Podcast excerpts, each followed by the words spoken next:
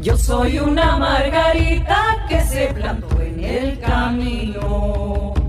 Cantar sobre un escenario, es mi lucha y destino. Bienvenidos, bienvenidas. Esto es eh, Margaritas. Tenemos voz, ¿sí? Somos la voz que el palpita. Somos Margaritas. Eh. Muchísimas gracias a Radio Horacio Guaraní que nos permite estar con todos los amigos y las amigas de todo el país. Esta radio bien federal que nos abrió las puertas para poder este, hacer escuchar y llegar la voz de las Margaritas a cada rincón del país. ¿eh? Nosotros somos un movimiento de eh, mujeres que estamos relacionadas con la música. Hemos tomado el nombre de nuestra mentora Margarita Palacio, una legendaria eh, cantante catamarqueña de música folclórica argentina y ella nos está representando, ¿sí? El movimiento de mujeres de la música de Catamarca, que se llama Margaritas, está integrado por 60 mujeres que estamos relacionadas con la música y además somos promotoras de la lucha por ser reivindicadas y visibilizadas como mujeres talentosas, ¿sí? En todos eh, y, en, y en contra de todos los prejuicios y estereotipos que rodean a esta industria musical. Así nos formamos. Hace ya más de dos años que estamos trabajando conjuntamente para poder lograr este objetivo.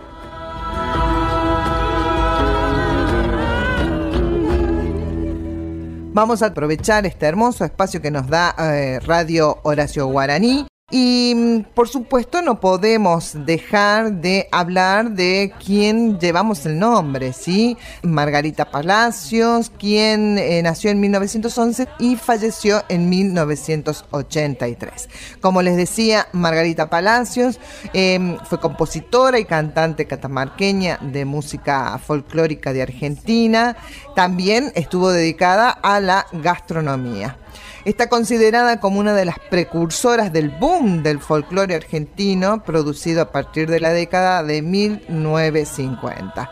Es autora, junto a su hijo menor, Kelo Palacios, de la conocida cueca Recuerdo de mis valles. Es hija del santamariano Eudoro Palacios, el famoso Tony Totó, propietario del Circo Totó, y de la riojana Teresa Pascual, que era contorsionista. Y bueno, Margarita nace en la ciudad de Santa María, que queda en la provincia de Catamarca, crece en el circo, ahí aprende actuación, realiza números de trapecio, obras de teatro, también participó en numerosas películas, Al compás de tu mentira, Cerro Guanaco, Con gusto rabia, y el canto cuenta su historia y en 1978 finalmente fue prohibida por la dictadura militar. En Catamarca dejaron de invitarla a participar de la fiesta del poncho, como lo venía haciendo desde su creación, aduciendo que ridiculizaba a los catamarqueños por vestirse de colla y hablar con tonada catamarqueña. Falleció en Buenos Aires un 9 de julio de 1983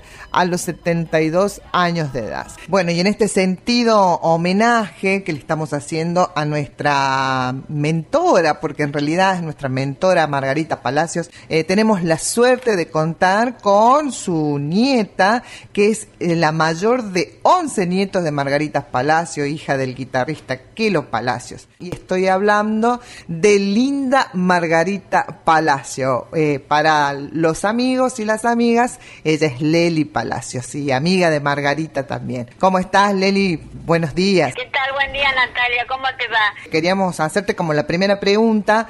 ¿Podrías comentarnos cómo fue la experiencia de tu abuela haciendo música, no? Cuando yo nací, ya ella era muy famosa. Yo nací en el 56. Ella ya tenía varios discos grabados y ya era muy famosa. Entonces toda mi infancia, eh, toda mi escuela, eh, durante yo mucho tiempo no tuve nombre. Eh, a mí mis compañeras de escuela no me presentaban ni como Leli, ni como Margarita, ni... la nieta. Yo era la nieta. en mi adolescencia, como rebelde, no decía que era la nieta de Margarita Palacios, en los 70, porque si no, no tenía nombre. lo decía después, mucho después, al rato, ¿entendés? Y lo mismo me, ah, me, pasaba con mi papá, ¿no es cierto? sí, mi papá toca la guitarra, pero en la escuela cuando preguntaban a qué se dedicaba mi papá, y yo decía, mi papá es músico, toca la guitarra, me decían, sí, sí, está bien, pero ¿de qué trabaja? claro, era inconcebible, ¿no? Trabajar. Era inconcebible, era inconcebible. Tal es así que en el padrón mi papá figuraba como sin ocupación. Y decir que mi abuela era Margarita Palacios era fuerte porque ella sí era muy famosa en esa época. Entonces, este, creo que actúan las escuelas de todos nosotros. Toda la, toda la familia está dedicada un poco a la cultura, al arte. Los que siguieron fueron mi hermano, que fue músico y percusionista muchísimos años. Primero, todos, todos empezamos con mi abuela, porque mi familia viene de circo, mi abuela viene del circo, y en el circo eh, trabaja todo el mundo, no te preguntan si querés o no querés, vos tenés que trabajar de lo que hace falta en ese momento en el circo. Es verdad. Así se maneja el circo. Mi papá trabaja de los tres años en el circo empezó a trabajar a los tres años y mi abuela igual. Tu bisabuelo súper famoso, ¿no? El circo Totó, ¿no? El circo de Totó, que era famoso en el norte, él hacía el norte, no quería venir a Buenos Aires, él era muy famoso en el norte, recorría todo el norte. Por eso mi papá nació en Tucumán, mi bisabuelo es de Santa María, de una familia caudalada, que eran 11 hermanos, quedaron huérfanos, quedaron los varones en protección de, de un tío cura y los metieron en el seminario, pasó un, circo por el pueblo, por Santa María, y mi eh, bisabuelo con el hermano se escaparon en el circo. ¡Ay, qué historia! Porque, mi bisabuelo se había enamorado de la, de la hija del dueño del circo.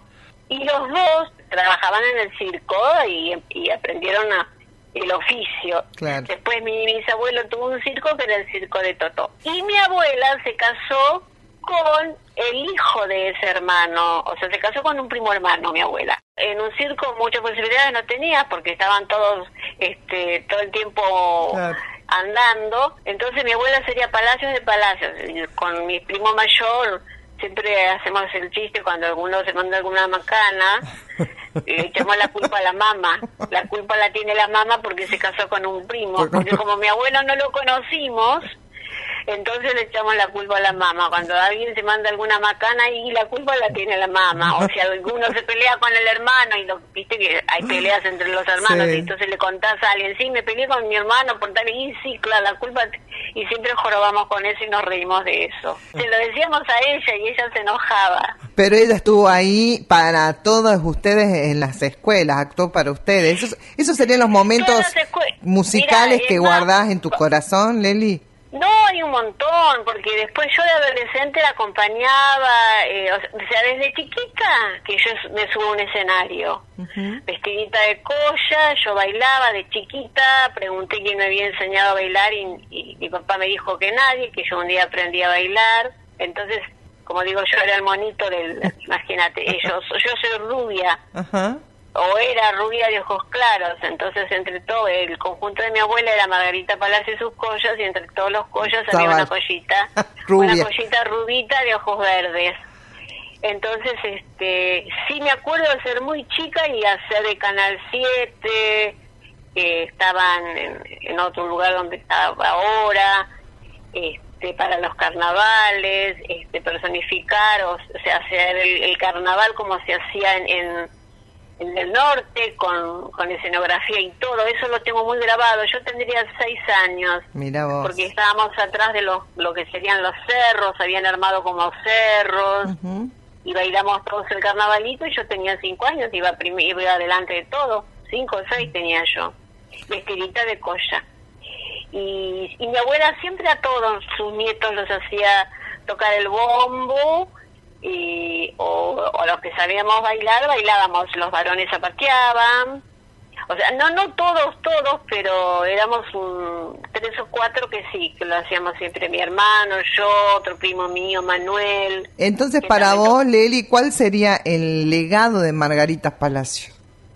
Eh, fundamentalmente la música y el amor a Santa María. La última pregunta, Leli. Eh, ¿Hay alguna canción que te recuerde a, la esencia de, Margarita? Mira, la canción de cuna mía, que yo no la canto justamente, es Recuerdo de mis valles. Recuerdo de mis valles es la canción que todo el mundo la canta mal. Todo mm. el mundo le cambia las letras. Todos bueno, aprovecha que te están escuchando en todo el país, este, ¿cómo sería correctamente la canción? En el estribillo, eh, recuerdo yo cuando era niña, Vidala y Chaya me iba cantando para la viña.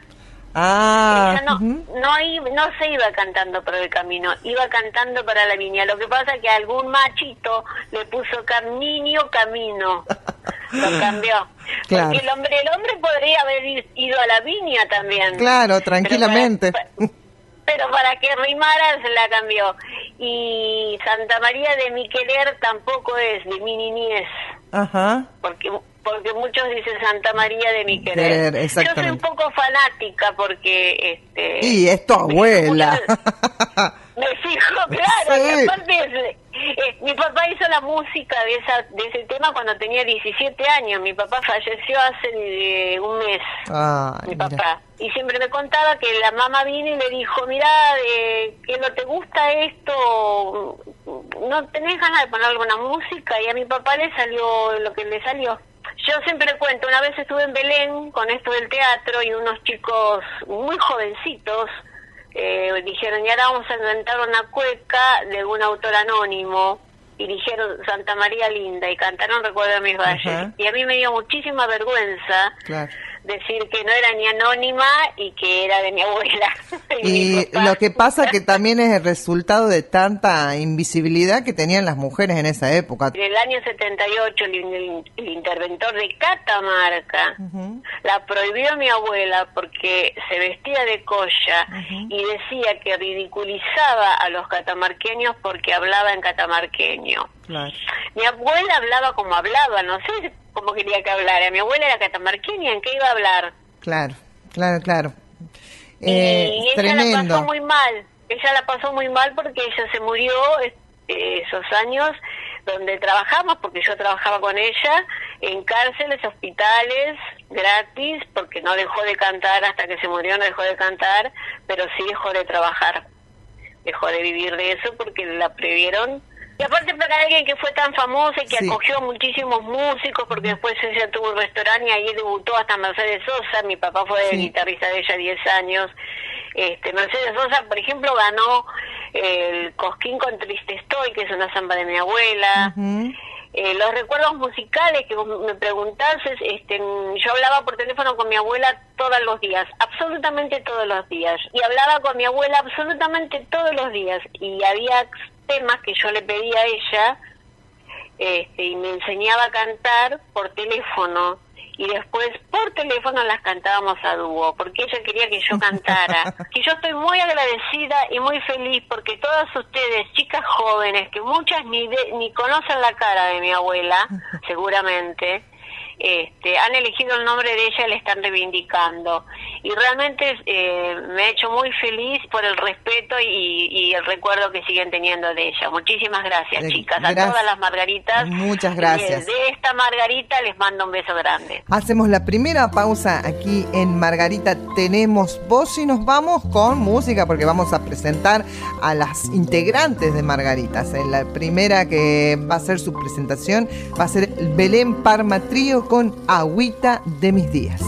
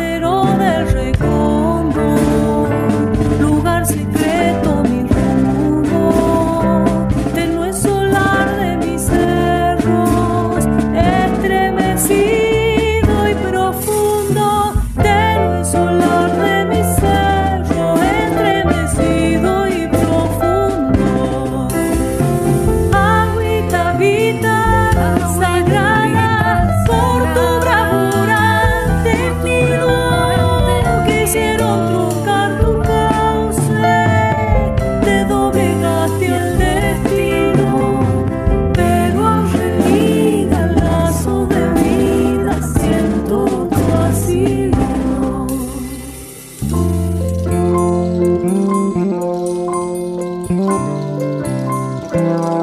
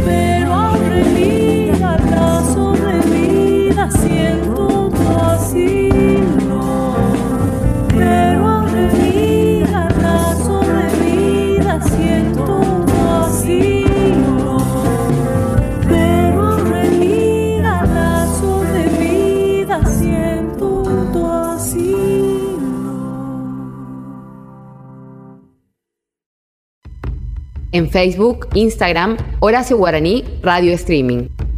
Yo soy una y por supuesto tenemos una agenda margaritera, ¿no? Una agenda y un calendario margaritero y, y, la gran pregunta de qué estamos haciendo las margaritas hoy, sobre todo en este contexto. Y sin embargo, estamos más creativas que nunca las margaritas y tenemos lanzamientos y canciones nuevas. Por ejemplo, eh, Celina Galera estrenó su nuevo disco Paisaje junto a su banda Baladí. Se puede escuchar en YouTube y en todas las plataformas digitales. Lo buscan como o Celina Galera o como Baladí. ¿sí? Hacen canciones donde las letras cobran gran importancia y la música fluctúa por diferentes ritmos y estéticas, generando un estilo particular. También tenemos a Sandra Beltrán que ha presentado Te extraño, un video que está disponible en YouTube. Sandra Beltrán que es eh, música de Santa María, pero su lugar de origen es la Patagonia, por allí nació ella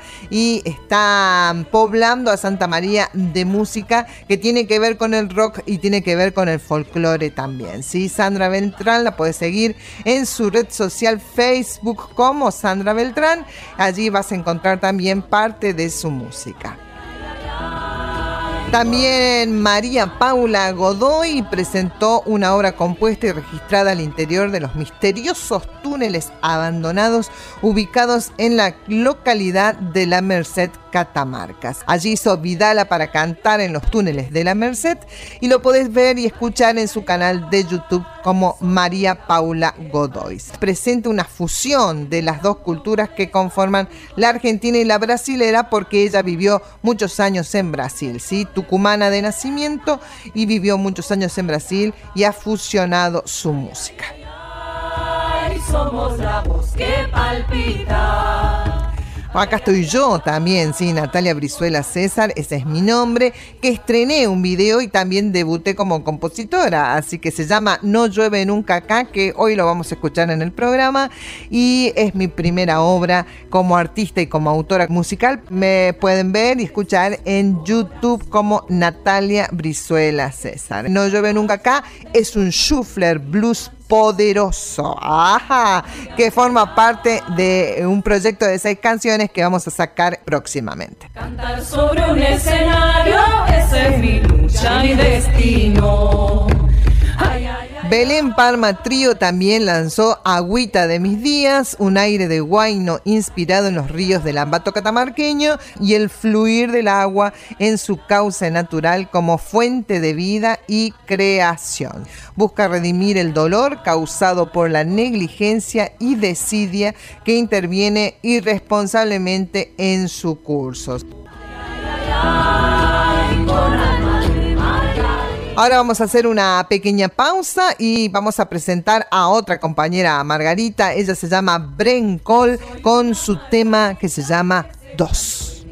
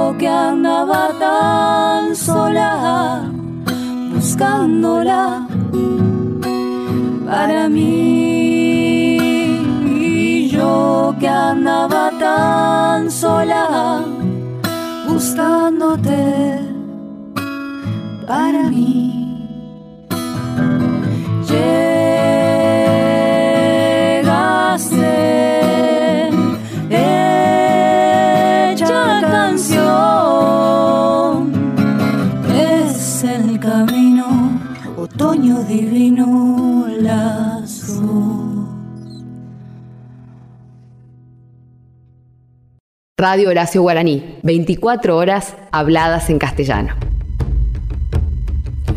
Tercer bloque de Margaritas y la verdad que un placer hacer este programa para todos los amigos y las amigas de todo el país.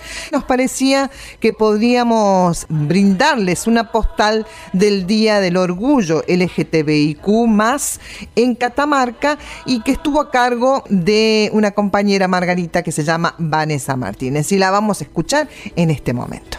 Desde Margaritas decidimos dar espacio a las mujeres activistas de Catamarca y el mes de junio se reivindica el mes del orgullo LGTBIQ. Orgullo porque en una de las tantas entrevistas de Susie Shock, activista trans, traba, sudaca, activista por los derechos LGTBIQ y por los derechos humanos y de la tierra, ella decía, mi infancia, mi adolescencia era mirar un mundo heterosexual que no me leía a mí, entonces yo misma cantando, bailando ese folclore que no me nombraba, donde no estaba mi cuerpo, tuvimos que hacer el ejercicio insolente inclusive de ponernos a escribir. Y hoy quizás googleás y te sale, tenés la palabra trans y sale tanta nueva información, deportistas, pensamientos, filosofías, estéticas nuevas, desde dónde mirarse, desde dónde pararse y avanzar. Eso es gigante y sobre todo una cuestión sudamericana. Y eso también interpela otras hegemonías. Por eso para nosotras es importante generar un espacio donde podamos discutir, pensar y difundir los distintos tipos de feminismos distintos tipos de, activistas, compañeras, compañeras feministas que están activando nuestro territorio. Hoy tenemos a Camila Ortega, una comunicadora social, gestora cultural, escritora, y está haciendo un trabajo que ya lo viene haciendo, pero hace poco eh, recibió, fue seleccionada para las becas de creación del Fondo Nacional de las Artes. Y bueno, un poco nos va a contar ahora en este bloque de qué se trata su proyecto.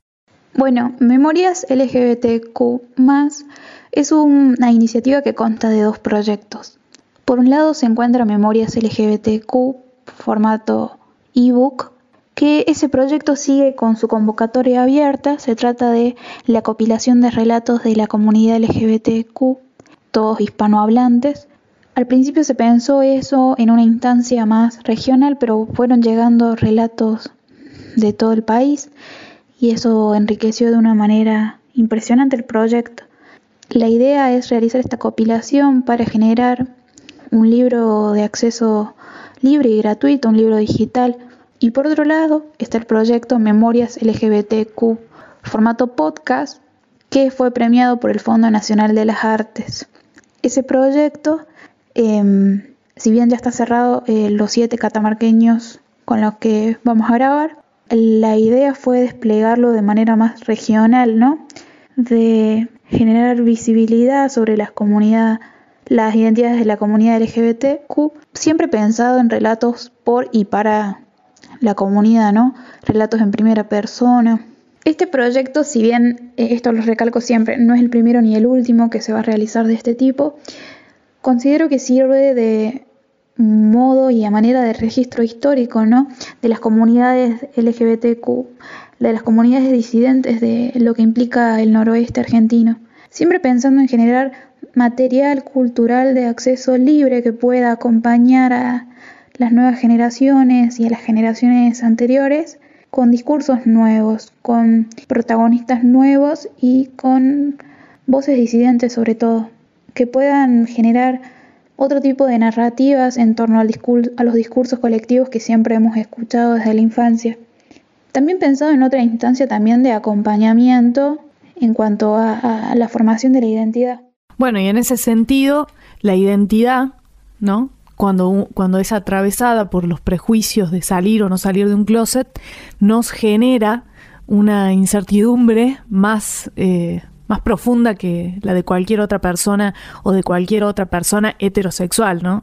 Y creo que estas cuestiones, eh, digamos, de eh, la identidad o de la memoria que se busca en este trabajo, está bueno plantearnos, preguntarnos por qué, eh, digamos, la, sexualidad nos atraviesa en, en todos nuestros ámbitos y genera desigualdades porque pareciera que, ah, eh, digamos, algunas sexualidades o algunas identidades sexuales tienen eh, o son mejores que otras, ¿no? Yo creo que este es el problema central del patriarcado que siempre va a pensar y siempre va a plantear que alguien tiene mm, mayor importancia que otra persona. Y ahí está el problema porque la importancia se la da, digamos, el, hombre, digamos, ¿no? En, estas cuestiones siempre el hombre ha sido el protagonista de todas las historias y me parece fundamental escribir historias desde otra mirada, desde los feminismos, desde las memorias LGTBIQ más. Entonces digo, ahí, ahí existen otras eh, palabras, otros discursos, otra forma de ver la vida y desde dónde una ve la vida, que tiene que ver con esto que decía Susie Shock en una de las entrevistas que le hacían en Historias de Vidas en la TV pública, y tiene que ver con construir otra historia y que otros sean lo normal. Otra postal del Día del Orgullo LGTBIQ fue la presentación de la composición de Sandra Beltrán, el himno a la libertad. Vamos a hablar un poquito sobre esto con la compositora, por supuesto.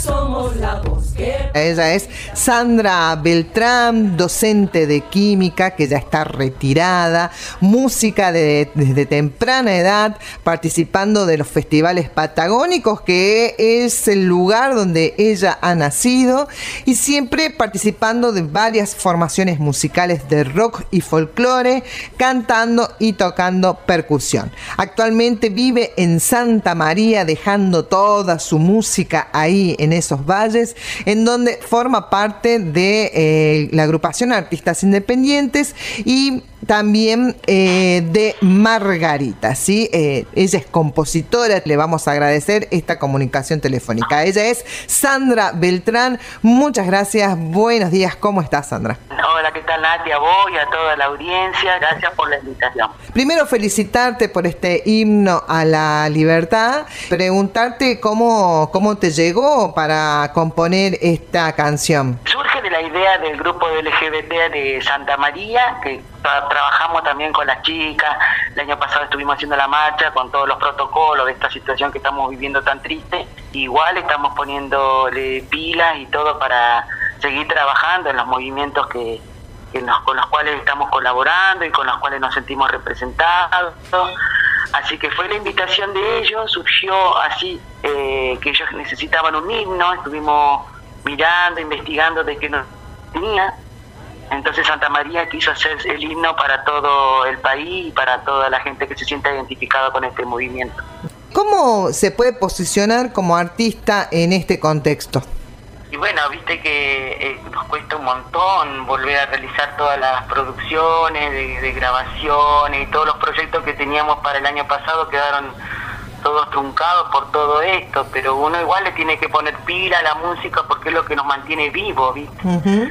Yo entiendo que estamos en una emergencia cultural, entiendo también que muchos los gobiernos tampoco nos prestan mucha atención a nuestra a nuestra vida musical que tenemos, que hemos cantado en los festivales, que cantamos en los restaurantes, que cantamos en todos lados y bueno, todo el año pasado no pudimos trabajar, este año tampoco, ¿viste? Así que bastante triste la situación de los músicos y de los artistas en general. Sin embargo, los artistas han seguido creando y es tu caso. Eh, ¿Hay un momento ideal para sacar nuevos materiales o, en todo momento hay que aprovecharlo? Mira, este, y primero comenzamos, yo en mi caso particular empezamos con, una, con un tema de, depresión musical, digamos, porque viste que en contexto de encierro te lleva a, también a pensar un montón de cosas, viste, y bueno, después dije, no, no voy a poder seguir así, así que me puse a escribir de hecho este a grabar el, el EP con la colaboración de todos mis compañeros músicos, porque cada tema tiene invitados cinco o seis músicos.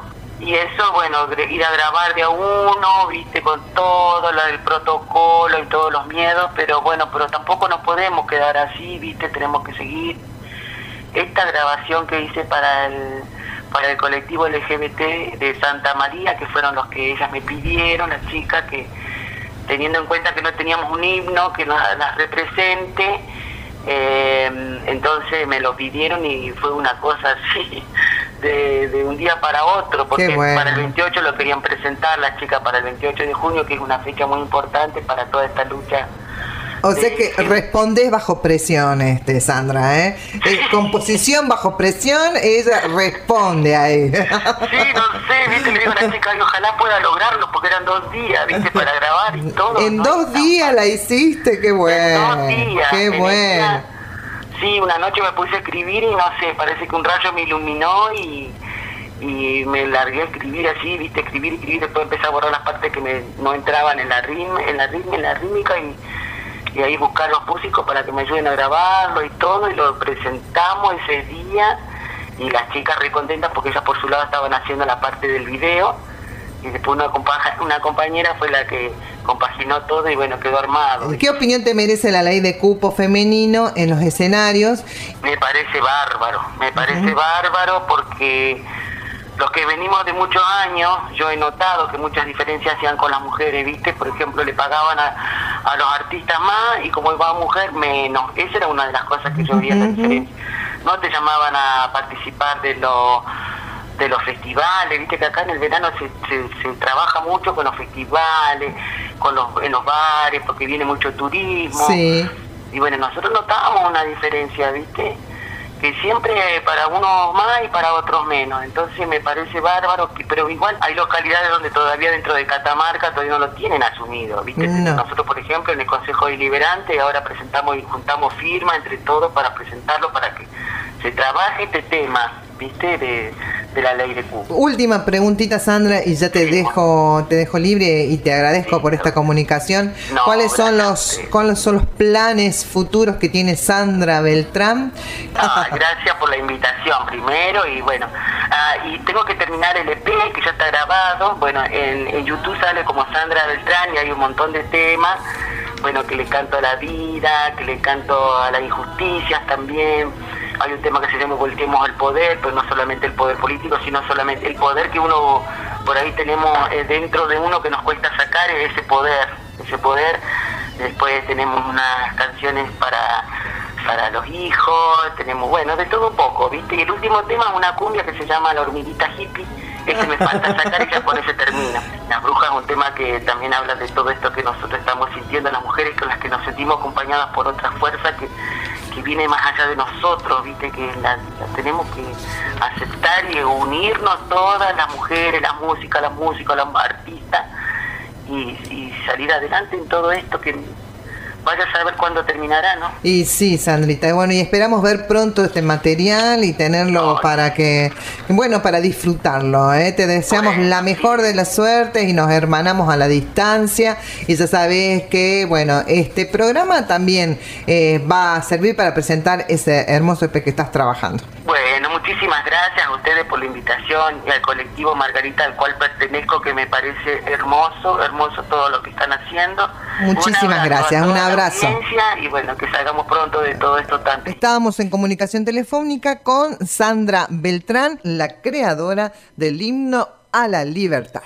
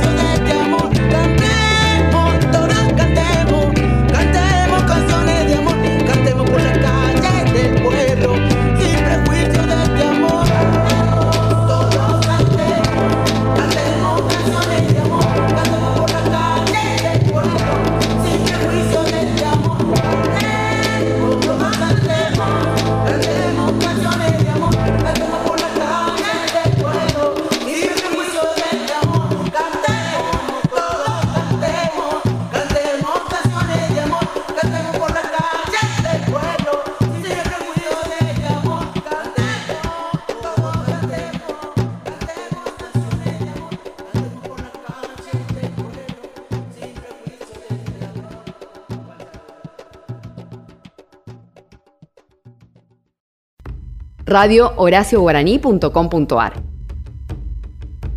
Yo soy una margarita que se... Último bloque de Margarita tenemos voz, somos la voz que palpita en todo el país gracias a eh, Radio Horacio Guaraní. Bueno, nosotras como militantes de la música, por supuesto, no podemos dejar de hablar de la ley de cupo a los escenarios, ¿sí? De cupo femenino a los escenarios y va a estar a cargo de nuestra asesora legal, porque en Margaritas somos músicas, pero también somos profesionales, ¿eh? Así que tenemos a, a nuestra asesora legal, nuestra abogada, compañera Margarita Lorena Santillán, que nos va a explicar un poco de qué se trata esta ley de cupo femenino en los escenarios de todo el país y también de Catamarca. La ley de cupo femenino número 5674, cupo femenino en los escenarios, se sancionó el 26 de noviembre del 2020 en plena pandemia. Eh, fue un impulso del movimiento Margaritas, Mujeres Músicas de Catamarca, acompañada por el diputado Daniel Lavatelli, quien lo presentó en la Cámara Baja, eh, lo defendió y escuchó a cada momento eh, al movimiento Margaritas, tanto en la confección como en el proceso de sanción. Luego, cuando llegó al Senado, también tuvimos varias reuniones para que esto pueda eh, salir, para que pueda ser sancionado. Y recién, bueno, en noviembre del 2020 logramos que el Senado de la provincia eh, sancione la ley de adhesión. Fue publicada el 6 de enero del 2021 en el boletín oficial y por ende entró en vigencia. Básicamente, em, la ley de cupo femenino busca principalmente em, regular el cupo femenino en los escenarios y el acceso de las artistas a los eventos de música en vivo, tanto públicos como privados. Eh, justamente eso era lo que se buscaba pelear, la visibilización de las artistas mujeres de toda Catamarca. El movimiento Margaritas es un movimiento de más de 60 mujeres eh, donde hay compositoras, intérpretes, bailarinas, em, eh, instrumentistas, eh, y todas peleando por un mismo, por un mismo objetivo, que es eh, la visibilización de su trabajo en los escenarios. Entonces, esta ley de cupo femenino en los escenarios eh, tuvo como objeto central este. Eh, y en su artículo 2 prevé los eventos de música en vivo, así como cualquier actividad organizada de forma pública o privada que implique, que implique lucro comercial o no, y que para su desarrollo convoquen a un mínimo de tres artistas y o agrupaciones musicales en una o en más jornadas y o ciclos y o programaciones anuales. Eh, allí dice que debe haber un cupo del 30% de mujeres. Esto se consiguió gracias al trabajo de Margaritas que viene realizando en Catamarca con un trabajo sostenido, con talleres, con charlas, con conversatorios, con festivales, con banco de canciones, Em, e, es decir, un trabajo sostenido que busca la visibilización del trabajo de las artistas.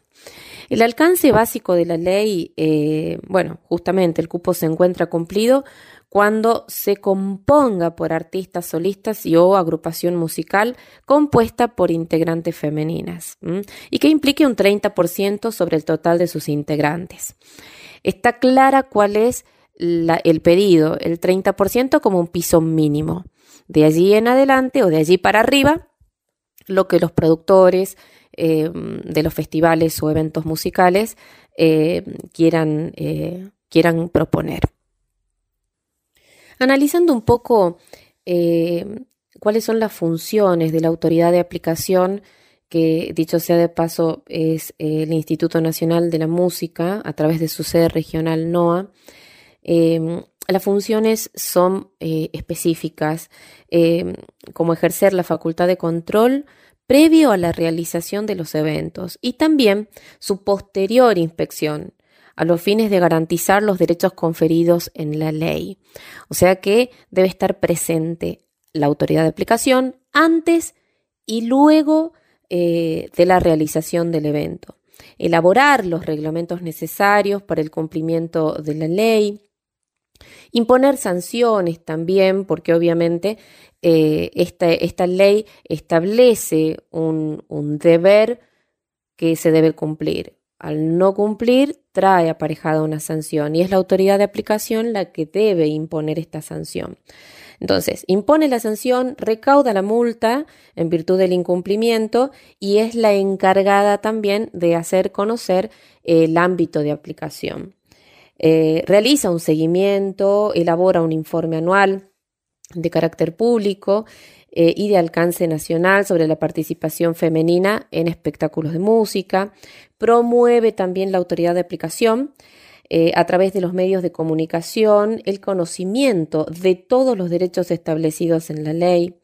Entonces son muchas las, las eh, funciones que tiene la autoridad de aplicación y en este caso mucho se peleó para que sea el INAMU y no ningún organismo provincial que regule esta ley o que tienda a aplicar o controlar, porque eh, no, no, podía ser, no se podía ser juez y parte. Entonces, eh, es muy clara la, función del INAMO aquí como autoridad de aplicación eh, porque defiende, protege, regula, impone sanciones, hace un seguimiento y frente a eso era, era la autoridad de aplicación que debía ser, no otra. Entonces, mucho de lo que se debatió y se, se dialogó con las autoridades legislativas era ese punto, básicamente, de quién sería la autoridad de aplicación de esta ley. Y bueno, llegamos justamente al acuerdo y así se sancionó. Eh, estábamos hablando de sanciones frente al incumplimiento. Bueno, eh, el hecho de aplicar una ley de cupo femenino arriba de los escenarios era resistida por eh, los productores, bueno, por diversas razones. Entonces, era fundamental poner una sanción, contemplar una modalidad de, sanción o de multa para que la ley sea cumplida. En caso de incumplimiento, los sujetos obligados deben pagar una multa por un valor equivalente al 6% de la recaudación. Y el destino eh, obviamente fomento y promoción de proyectos de artistas, eh, mujeres músicas provinciales y emergentes. Entonces, eh, la ley contempla básicamente esto, la posibilidad de las mujeres de poder mostrar su arte y también de ofrecer un abanico mucho más amplio, porque Catamarca tiene un, gran semillero de artistas, de compositoras, de bailarinas, de intérpretes, y que deben ser mostradas. El campo artístico musical es justamente un ámbito de gran visibilidad que construye modelos y representaciones sociales significativas y que ofrece miradas sobre los géneros y las sexualidades. Entonces, eh, el desequilibrio en cuanto a las oportunidades laborales y la posibilidad de expresión eh, era lo que se estaba mostrando, un gran desequilibrio. Surgió esta ley que viene precisamente a reparar ese desequilibrio. Por eso es importante seguir acompañando porque estamos en un proceso de puesta en vigencia, de hacer cumplir, de generar conciencia en los productores, en el público también y en las demás compañeras y compañeros eh, de la música. Porque justamente eh, es ese desequilibrio el que venimos a, reparar con la ley 5.674 eh, de cupo femenino que está entrando en proceso de vigencia y que ya debe ser cumplida eh, a nivel provincial, municipal, porque tenemos una ordenanza también que acompaña y obviamente una ley nacional que se aplica en todo el territorio nacional y que debe ser cumplida también por ende. Em, esa es un poco la reseña de la ley de cupo femenino arriba de los escenarios, gran logro del movimiento Margaritas, Mujeres de la Música de Catamarca. Y llegamos al final de este primer programa de Margaritas Tenemos Voz. Por supuesto, no queremos dejar de agradecer a Radio Horacio Guaraní por brindarnos este maravilloso e importante espacio que significa para Margaritas poder llegar a todo el país con nuestra música y con nuestro mensaje.